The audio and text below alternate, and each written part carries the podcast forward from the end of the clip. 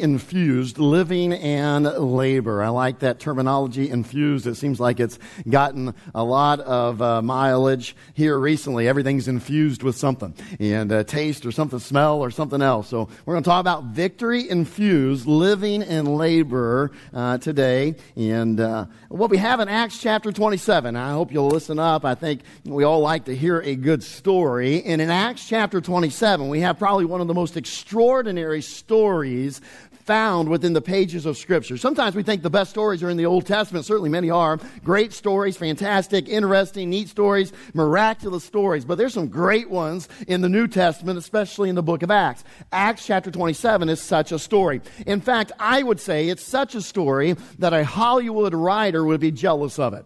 We pick up in the story with Paul. Paul is now on a ship. He is a prisoner of the Romans. He's being sent to Rome to stand before Caesar, the, the premier premier, the leader of the Roman Empire. And as a Roman citizen, he had that right, and so he had asked for that. So now he's on a ship. He is traveling that way. Well, the issue and the problem is that this was winter time. And Paul had already gone to the centurion, the head of the soldiers, who was over all the prisoners. And he said, Listen, I don't think we should set sail. We ought to abode the winter here and then head off. Well, the centurion then went and talked to the master of the ship and those sailors and things and asking them what they should do. They convinced him, and certainly probably profit was behind it, financial gain. They convinced that centurion that, hey, we need to go ahead and set sail. So they did. And at first, everything seemed well. There was a nice south, uh, southern wind blowing, but then comes along a tempestuous wind. And you know it's tempestuous whenever it has a name. And this one does. It's Euroclydon. You'll see it in verse number 14 there. It's referred to a tempestuous wind.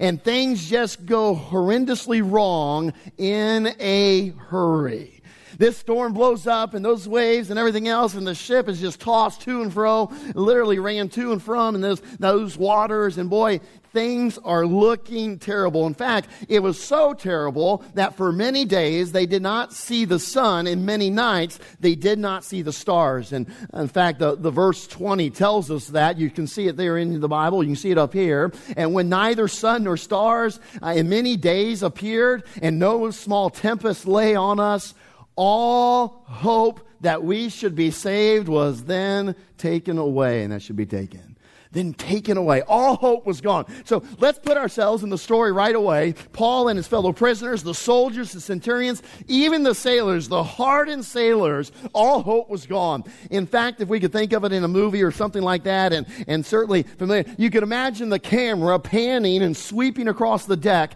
and everybody's face is somber. Their, their, their moods are low. Some are just slumping against the rail. They're hardly looking up. Many of them, are, they're, they're downcast. Little little interaction, little talk is happening, and everybody is just, this is it. They're resigned to their fate. All hope was gone. Uh, there's no chance for them to victoriously land where they were hoping to. There's no chance for them to make it through. That's literally what is transpiring in the story. If it was a Hollywood movie, there'd be some nice solemn music playing in the background and to kind of get you in the emotional feel of it that things were headed wrong. This could be the end of the story. The ship could go down. All these lives could be lost. Then, in the silence of that picture, here stands up this prisoner. Maybe he still had chains attached and, and he just kind of clings and he stands and he, and, and he stands up and he speaks up and it is Paul. And he looks at all those around him, the fellow prisoners and the soldiers and the centurion and, and those people, the sailors, the shipmen. He looks at them and he, he basically says something to the effect of this I exhort you, and literally what he says, I exhort you to be of good cheer.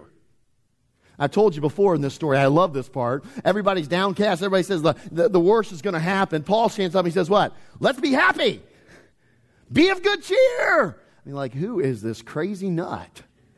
Who is this prisoner? Be of good cheer. And he goes on and he says this in verse 22 For there shall be no loss of any man's life among you, but of the ship, basically.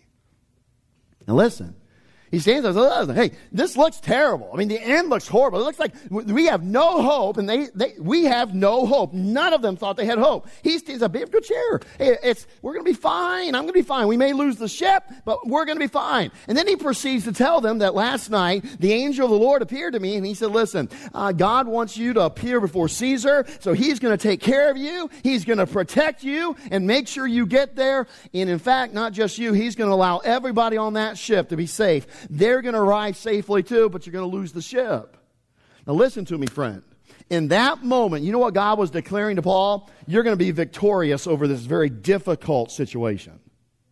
This situation, this, uh, this predicament you're in, that there is no hope. You have no hope. In fact, Paul, if you were left to yourself and you men and sailors, you could not get out of this. There is no hope for victory, no hope for success, but God's going to give it to you.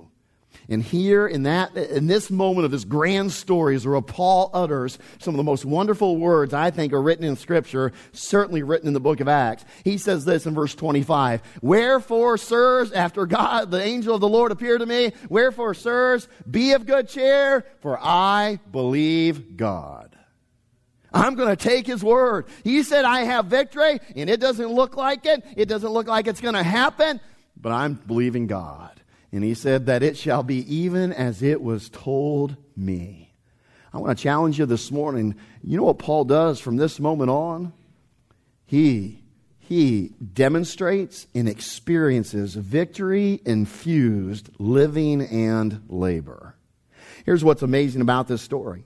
Some days pass. In fact, um, uh, soon the ship comes near to the shore of, the, of some land. At midnight, the shipmen re- recognize, okay, there's some land over here, and they start uh, finding the depth of the water. They don't want to run upon rocks. They don't want the, uh, this to crash near the side of an island and, and so forth. And so they start doing it. At first, it comes up 20 fathoms. And so they go a little bit further. And it, uh, soon after, they find out the depth of it is at 15 fathoms.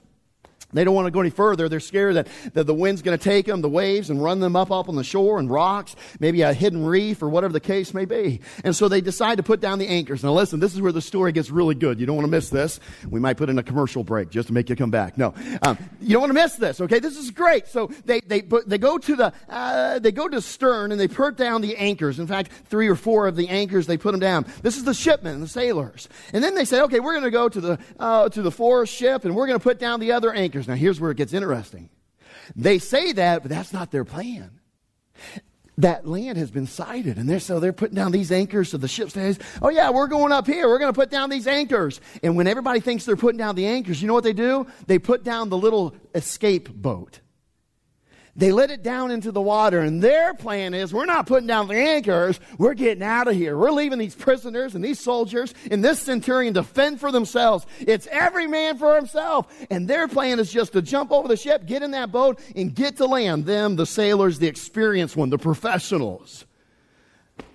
What's amazing is Paul gets wind of it. I think it was the Holy Spirit. I think the Holy Spirit put in his heart and mind. We don't know for sure. And Paul goes up to the centurion and goes, Excuse me, sir. Okay, maybe not exactly, but something like that.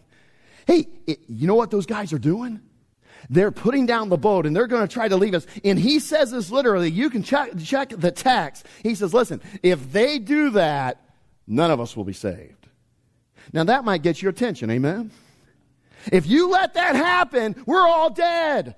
And that centurion, I love this. Could you imagine? Centurion, hey, you guys, stop right now. And they're like, oh boy.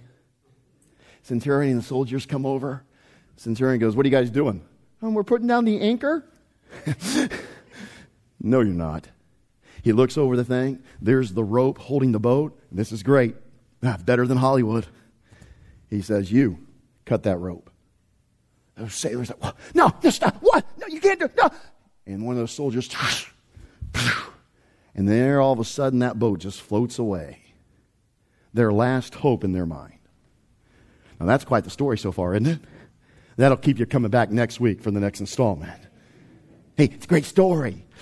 So what happens? And you're like, ah, oh, they're upset, and you can see the soldiers are mad at the sailors. Now they're not trusting each other because listen, they ruined their plan of escape. And man, this is, oh man, that, that ship is just in great turmoil, great problems, and uh, you can imagine what's going to happen now. Well, there were some who didn't listen to Paul when he said, Hey, let's be of good cheer. God has told me we're all going to be saved. They didn't believe it. In fact, uh, they didn't live in light of the promised victory we might put in.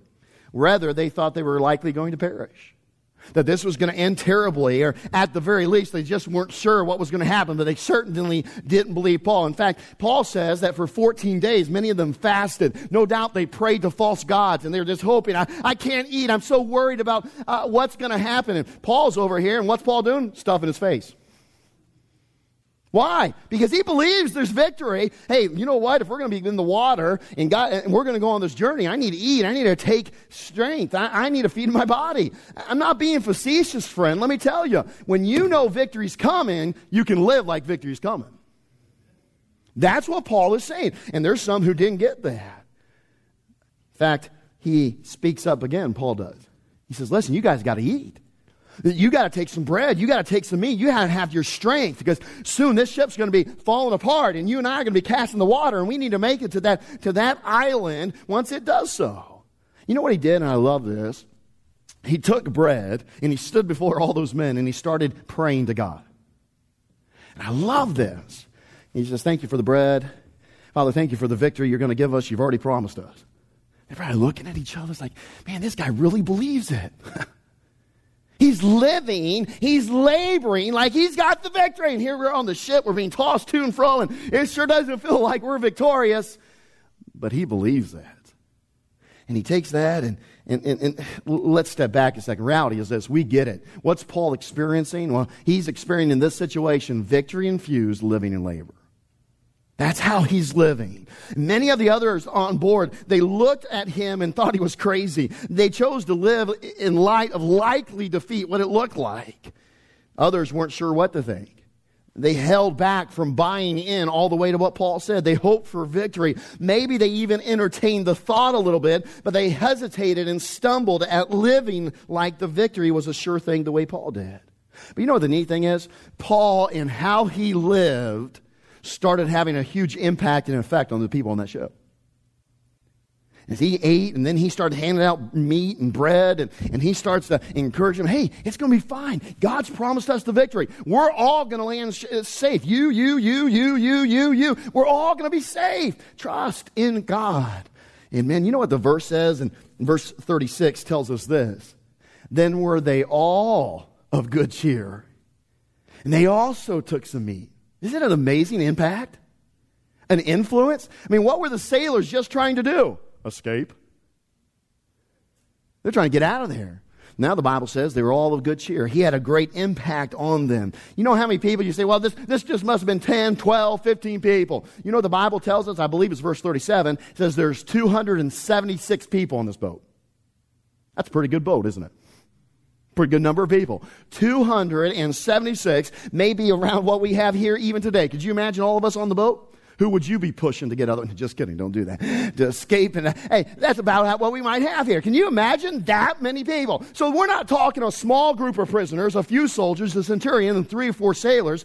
We're talking a, pardon the pun, a boatload of people, a bunch of people. It's interesting. That ship they take up the anchors and they're going to allow it to, uh, the, the wind and the, the, the, waves to take them wherever it may to try to get closer to land. They're, they're going to try to find a place to run it in, a creek. In fact, the, the scriptures speak of that, to run it up and, and, do so. And, and that's essentially what happens. They run it up on some rocks and the front gets stuck, uh, the front of the boat. So you can imagine what this was like. And they ran that boat up, the front of the boat is stuck, and yet the waves are beating the back of the boat so terribly that it begins disintegrating. And you, maybe you've seen a movie you read a book about it and how, how that just, boy, that those waves beat on it and board by board it starts to fall away. Literally, I think it's uh, verse 41 here. The hinder part was broken with the violence of the waves. Could you imagine what that would have been like? Story goes on to tell us that they began jumping in. First of all, some of the soldiers wanted to start killing the prisoners. We don't want them escaping. Centurion says, no, no, no, no, I, don't do that. And, and so it, those who could swim, they just start jumping into the water. Others tried to grab a board or a piece of the broken ship so they could cling to that so that it, hopefully the waves would take them into shore. And I mean, this is utter chaos. We can imagine what it must have been like The chaos and terror of 276 people abandoning ship by jumping in the water, trying to make it to shore by whatever means they could find. Man, what a scene that would have been. Could you imagine if you and I and all of us here were on a board a ship and we had to get off? Some of us, no doubt, can swim, some may not be able to. What's truly amazing is the second half of verse 44. And so it came to pass that they escaped all safe to land. So it came to pass that they escaped all safe to land. Wow. It's unheard of. You know, if a ship went down today with 276 people, uh, even though there may be other ships around and they didn't have that, though there may be people on land trying to help, they didn't have that. The people helped them after they landed on and started fires and things like that, but no one was there to help. All 700, 276 people on board made it safely to land. I don't know about you, but I think just about from any perspective, we call that a victory. Call that a victory. You know what's amazing in that thought? That miraculous victory. I think there's something even more amazing in it. This, listen to me, don't miss it. I think what's even more amazing than maybe that miraculous event, that there was one man on that ship of 276 that said this I'm going to believe God, and I'm going to live and labor like He's given the victory. I'm going to help them to eat. I'm going to make sure that they get food and, and bread and meat, and I, I so that they're ready to go. I'm going to trust God. And there was Paul experiencing and displaying and demonstrating a conduct that was victory infused living in labor. Now, you know, here's what's amazing. Turn with me to 1 Corinthians chapter 15. Paul's writing to the church at Corinth can only imagine uh, somewhere along the way that that uh, that story probably uh, did not necessarily happen. Um, some believe that he wrote Corinthians before he was on that trip. But could you imagine, uh, whatever the case, whatever the chronological order here, in 1 Corinthians chapter number 15, Paul is writing some great truths that would have come to mind about this victory infused living and labor. Notice with me, that's page 686 if you're using a Pew Bible. Look with me at verse 51. Notice verse 51, 1 Corinthians chapter 15. Behold, I show you a mystery. We shall not all sleep, but we shall all be changed. In a moment, in the twinkling of an eye, the la- at the last trump. For the trumpet shall sound, and the dead shall be raised incorruptible, and we shall be changed. For this corruptible must put on incorruption, and this mortal must put on immortality. Verse 54 So when this corruptible shall put on incorruption, and this mortal shall put on immortality, then shall be brought to pass the saying that is written Death is swallowed up in, what's the next word? Victory. Man, great passage. I mean, Paul's writing about future victory in the reality. We'll see it expounded upon here, but it's a great promise. I don't know about you, but I long for the day that this corruption will put on incorruption, that this mortal will put on immortality. I look forward to that. I, whether it be in the rapture and Christ returning or it be through death, the reality is we are going to be changed. And oh, what a day that will be. Uh, free of sin and free of pain and hurt and, and so forth. My goodness, that, that is something to look forward to, and that is the encouragement. And yet, the best news comes at the end death is swallowed up in victory. Good old death. And would you consider this morning this reality? Just like that ship and that wave just like Euroclydon had done great damage and was threatening to just tear that ship apart, take their lives. Can I tell you this morning, may I remind you this morning that death had you in a death grip. Death had you and I over a barrel. Death had us down for the eight count. Death had you and I by the throat and was squeezing the very last breath out of us, knowing that the very last breath we take here on earth, death would have the victory. You think on that for a moment? How close you and I were. If we've already trusted in Jesus Christ, the reality is we were this close, one breath away from utter defeat at the hands of death. That's what Paul's writing here. Death has us in the crosshairs. You're here today and you've yet to put your faith and trust in Jesus Christ. Can I tell you, my friend, death has you. You're in the hand of death. It will win the victory unless you trust in Jesus Christ. Death. It's guaranteed. The victory unless you trust in Him. If you really think about it, if you really consider it truthfully, Death is just a moment away from totally defeating us and gaining the resounding victory over each of us, as we would have to spend eternity in the lake of fire. Have you ever heard this phrase? And many of the hymn writers grasped this passage and this truth. Have you ever heard this phrase? Snatching victory from the jaws of defeat. The idea of, boy, everything looked terrible, and boy, defeat was just sitting there, and, and we were, I mean, we were, we were signing off on defeat, and, and uh, boy, but victory was snatched from the jaws of defeat. And, and I, uh, many of you, you, you, might think of that phrase, and you might think of an instance that, yeah, that was when that happened. I, I can't, man, that, maybe it's a favorite team, whatever the case may be, and you remember when victory was snatched from the jaws of defeat. I'll tell you, immediately when I think of this phrase, now this is funny, uh, immediately I think uh, of a certain date. I think of October 17th, and really 2015. There was a football game being played and the home team was well on their way. It, literally, the fans of the home team was celebrating, and the whole auditorium, or excuse me, not auditorium, the whole uh, the whole um, football stadium, they were celebrating, and, and the victory was imminent. They knew it was going to happen. Just a few seconds to tick off the clock was all that needed to take place. The visiting team, their few friends in the stands, they were all depressed and discouraged. In fact, they were taking heat from the opposing fans and everything else, and and uh, that rambunctious rambunctious home crowd was letting them hear it. Everybody was preparing for uh, the celebration on the one hand. The other team and their fans were, were preparing for a long ride home as losers. In fact, at that moment, with those few seconds left on the clock, there was a 0.2% chance of the team that was down winning. In fact, here's the funny part about it. This annual clash on the football gridiron, these teams, the winning team always got a trophy. The team that was losing had the trophy from the year before, and they had already sent it to the opposing sideline to get ready for the celebration. It was going over there, it was there, they were ready to run on the field with it and everything else. You know what the name of that trophy was? The Paul Bunyan Trophy. You know who that's awarded to? The winner of the University of Michigan and Michigan State football game.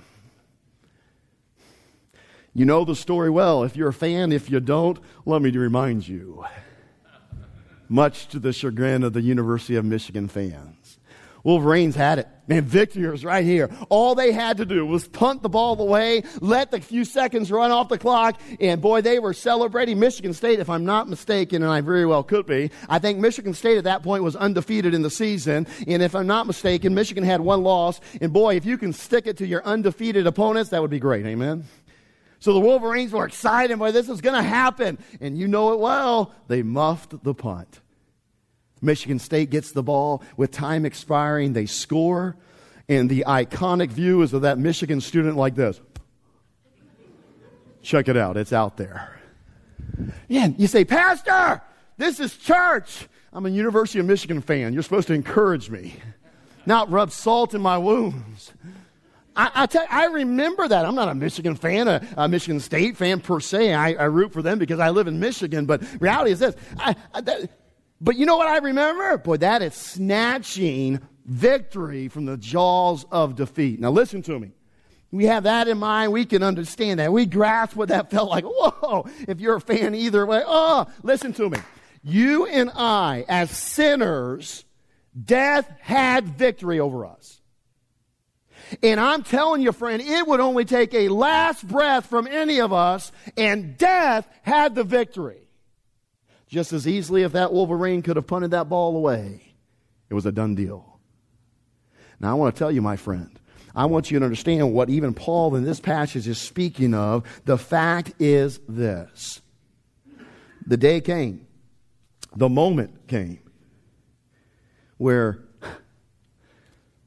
death, hell, Satan, his legions were just about to have a raucous celebration that you and I would be separated from God for all of eternity. That was his plan in the Garden of Eden. He wanted to drive a wedge between Adam and Eve and God, the Creator and the creation.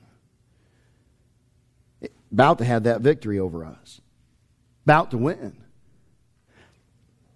But then Jesus Christ came along. And Paul says in this passage, don't miss it. Paul says in this passage, you can look at verse 57. I love this. He says, But thanks be to God, which giveth us the victory through who? Our Lord Jesus Christ. We're there. We are, I mean, we're on that precipice of defeat. We're, we're, we're those Michigan State fans that have already turned over the, the trophy. I mean, we're, it's a dead deal. It's a done deal in our minds, just like those sailors on that boat with, with Paul. No, you're crazy, Paul. We'll never get out of this. We're going to die on this, on this water and in this ship. It's not going to happen.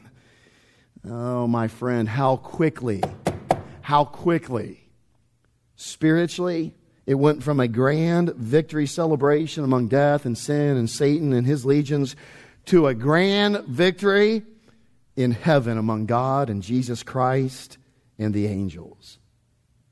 Do you realize in that moment, death did not, no longer a defeat for you and I. You know what death is to us now? It's victory. It's victory. Death, how does the Bible describe it? When a believer, when, when a child of God dies, it's precious in the eyes of God. How in the world does that become precious? I'll tell you how, but thanks be to Jesus Christ, who gives us the victory. We have the victory now. Man, what a great truth.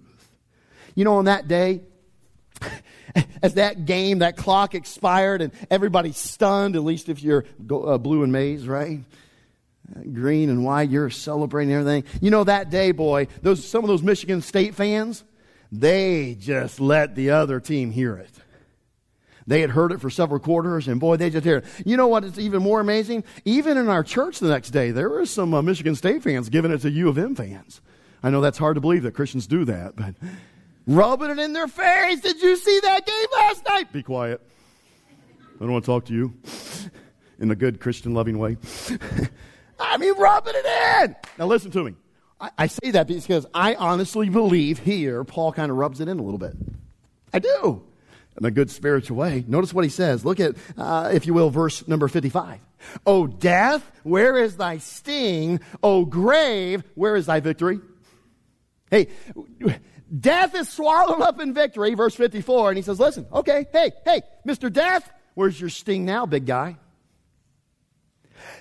Jesus Christ has taken away that. Ah, there's no sting. Death, there's no victory. We've got the victory now. And I'll tell you, my friend, thanks to Jesus Christ, just like those Wolverine fans were quiet in those next couple days, can I tell you, the devil's quiet. Because there's no victory now. Death has no victory. I was listening to a message this week and just a tremendous illustration that, that moved me, and I trust it'll do the same for you there was a mother and two little children out in the garden. They were out in the backyard and they were tending to flowers and things like that. And two young children and, and the mom. And, they're working around, beautiful day, summer day. And all of a sudden, as they're working out in the garden there, a, a little, a little fuzzball and, and a bumblebee, you know, black and gold started just flying around. And the children are kind of looking at it and they're still, mom's still working, kind of oblivious to it. And all of a sudden that bumblebee just kind of flies around and it, it lights right there on the little boy's hand. And before you know it, the little boy's a little scared, and all of a sudden that bumblebee just stings that boy. And immediately that blood curdling screams comes out of that little boy and just a few years of age. And, and boy, he's grabbing his hand. Oh, and mom runs over. And, and in that moment, boy, he, he, he starts, mom starts to console and starts to comfort and starts to encourage that little boy. Hey, it's okay. What happened? And, oh my goodness. And, and boy, she just starts loving on that little boy, trying to help him make it feel better. Oh, honey, I'm so sorry. And at the same time, the little girl's still over here, and she's just kind of like this. And all of a sudden, as mom's comforting and consoling the little boy, the little girl uh, starts, ah, ah, starts screaming, ah, ah. And, and mom, uh, mom has to leave the little boy and say, honey, what's wrong? What's wrong? And she's like, mom, mom the bumblebee's still flying around. He's going to get me. And, oh, honey, no, no, no, no.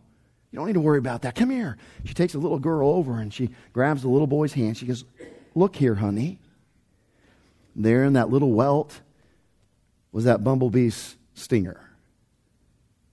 Mom says, Listen, listen. You see that bumblebee? He can't, he can't sting you any longer.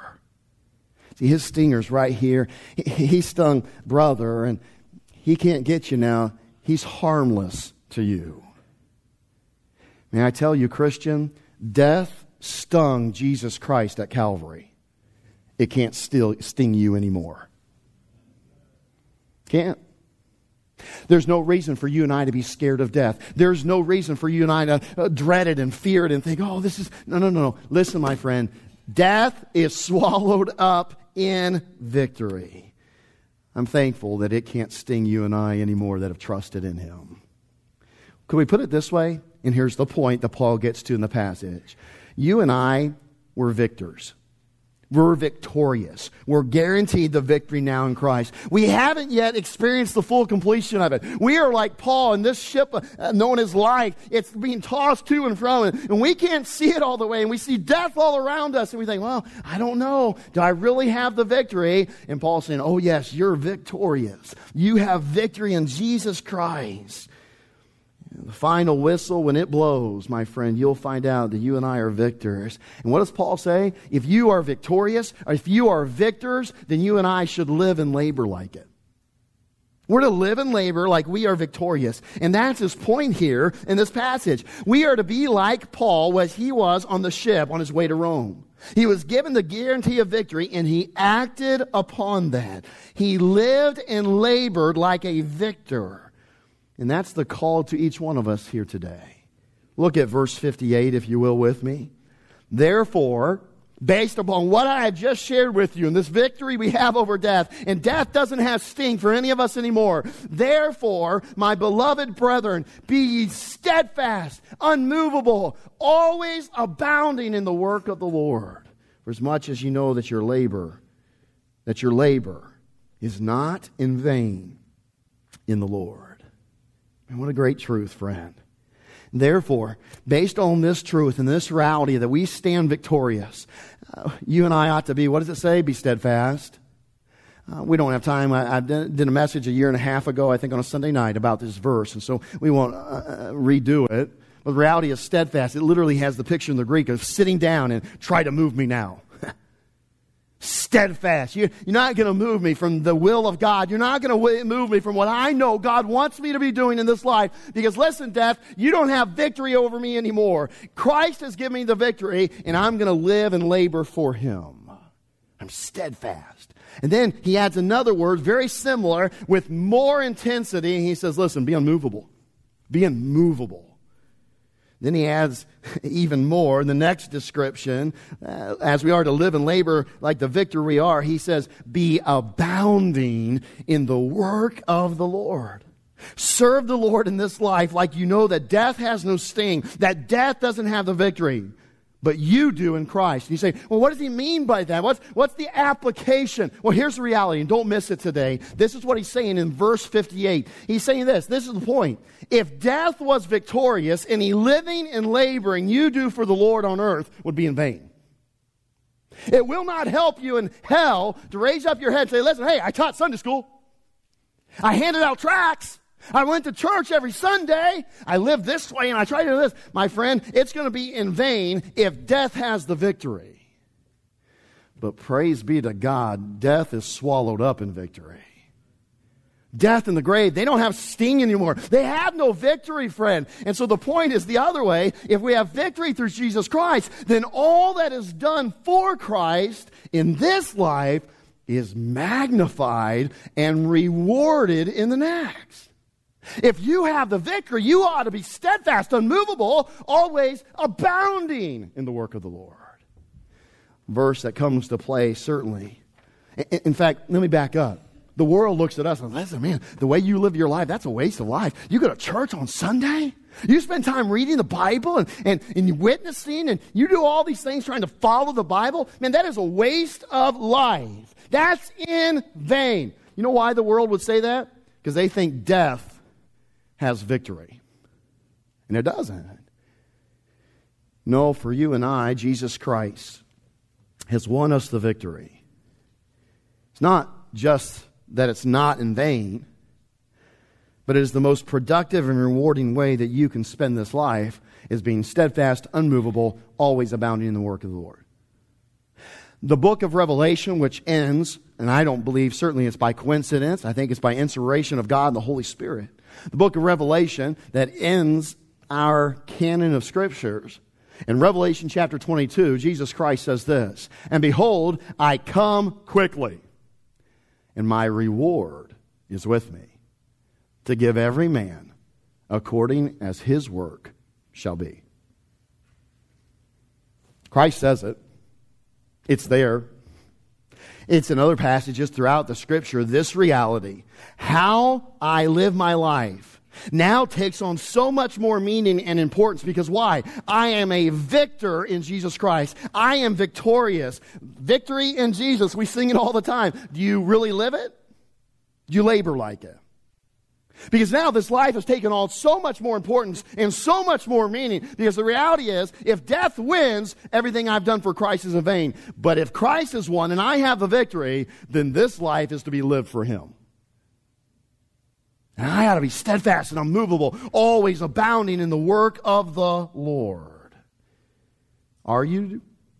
Are you abounding in the work of the Lord? Focus on that word abounding this morning and in light of that word, could I ask you to consider a simple but poignant question as we bring this sermon to a close? It's this are, are you abounding in the work of the Lord? Now, listen, before you answer that question, understand that this word has the idea of exceeding the basic requirements. It is the idea of overflowing, overdoing something. Is that what you do? Do you abound in the work of the Lord? You overflow, you exceed the minimum requirements. May I, may you give me the privilege of reading for you something I read this week. A commentator wrote this, and I think it's so well put in description of this. Listen carefully. He says, What a word Paul gives to the countless Christians who work and pray and give and suffer as little as they can. How can we be satisfied with the trivial, insignificant, short-lived things of this world? How can we, quote unquote, take it easy when so many around us are dead spiritually and so many fellow believers are in need of edification, encouragement, and help of every sort? When can a Christian say, quote unquote, I've served my time, I've done my part, let others do the work now? He goes on, reasonable rest is important and necessary. But if we err, Paul is saying that it should be on the side of doing much more work for the Lord, not less. Leisure and relaxation are two great modern idols to which many Christians seem quite willing to bow down. In proper proportion, recreation and diversions can help restore our energy and increase our effectiveness, but they also can easily become ends in themselves, demanding more and more of our attention, concern, time, and energy. And he makes this last statement, and I think it is convicting and it probes the heart. He says, More than one believer has relaxed and hobbied himself completely out of the work of the Lord. Don't be that Christian friend. You are a victor. You are victorious.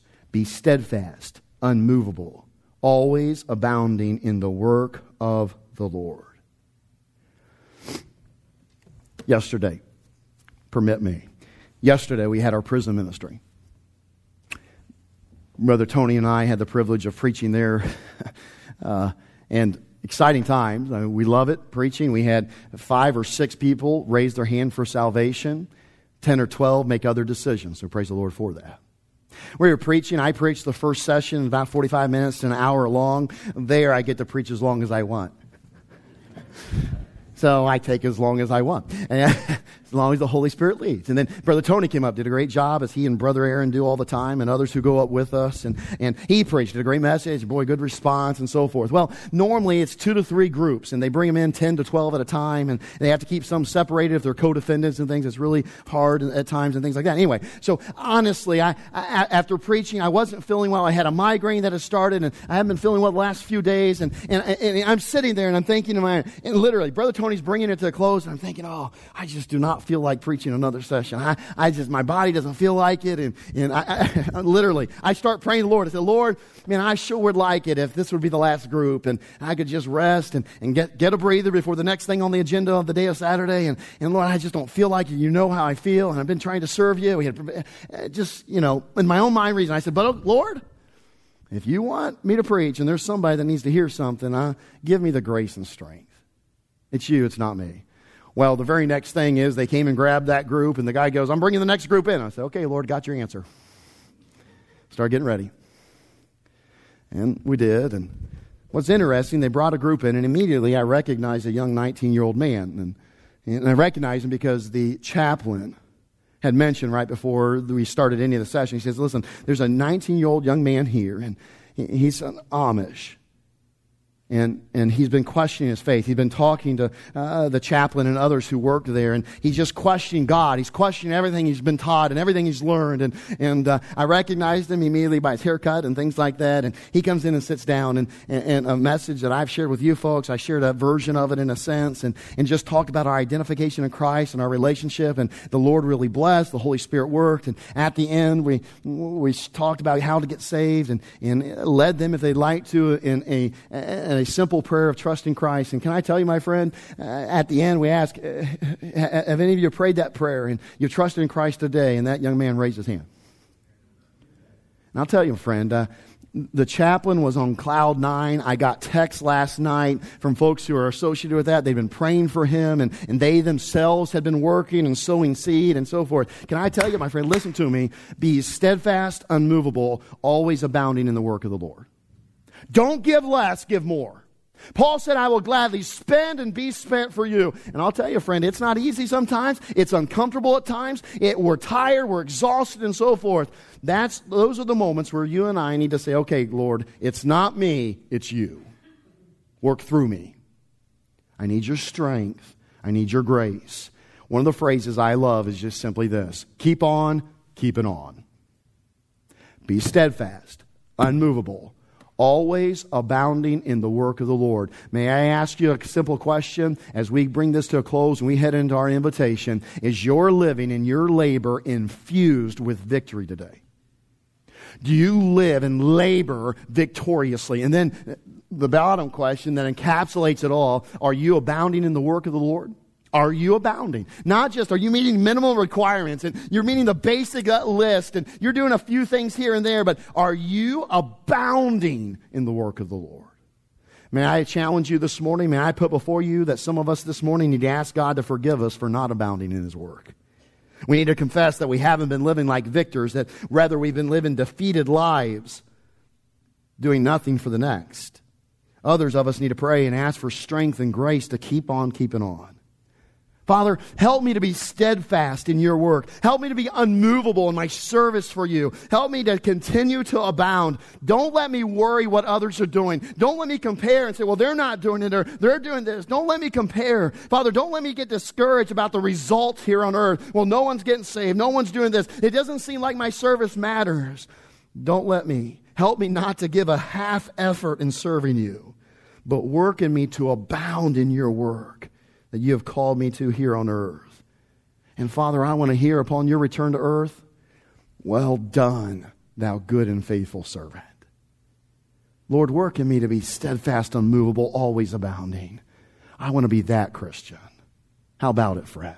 Father, I thank you so very much for your word this morning. I thank you for the challenge that this study, this passage has been to me. And Father, thank you for the example of Paul in many areas, in many ways in his life, not just this story, but others, that he was steadfast and unmovable, that he lived and labored like a victor. Lord, forgive me for my faults. Forgive me for my failures when I have not done so.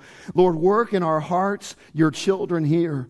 May we be desirous to abound in your work. May we not get distracted by hobbies and other pursuits. May, may we not allow leisure and recreation to crowd out what you have called us to do. And Lord, I, though we may be tired, maybe though we may be worn out at times, help us to keep on keeping on for you. Help us to be steadfast, unmovable, always abounding in your work. Lord, I pray that in this invitation you do work, that you'd work in our hearts and our lives. You'd speak to us and challenge us and grow us. And Lord, I pray this week we look forward to abounding in your work. With heads bowed and eyes closed, I'll ask you to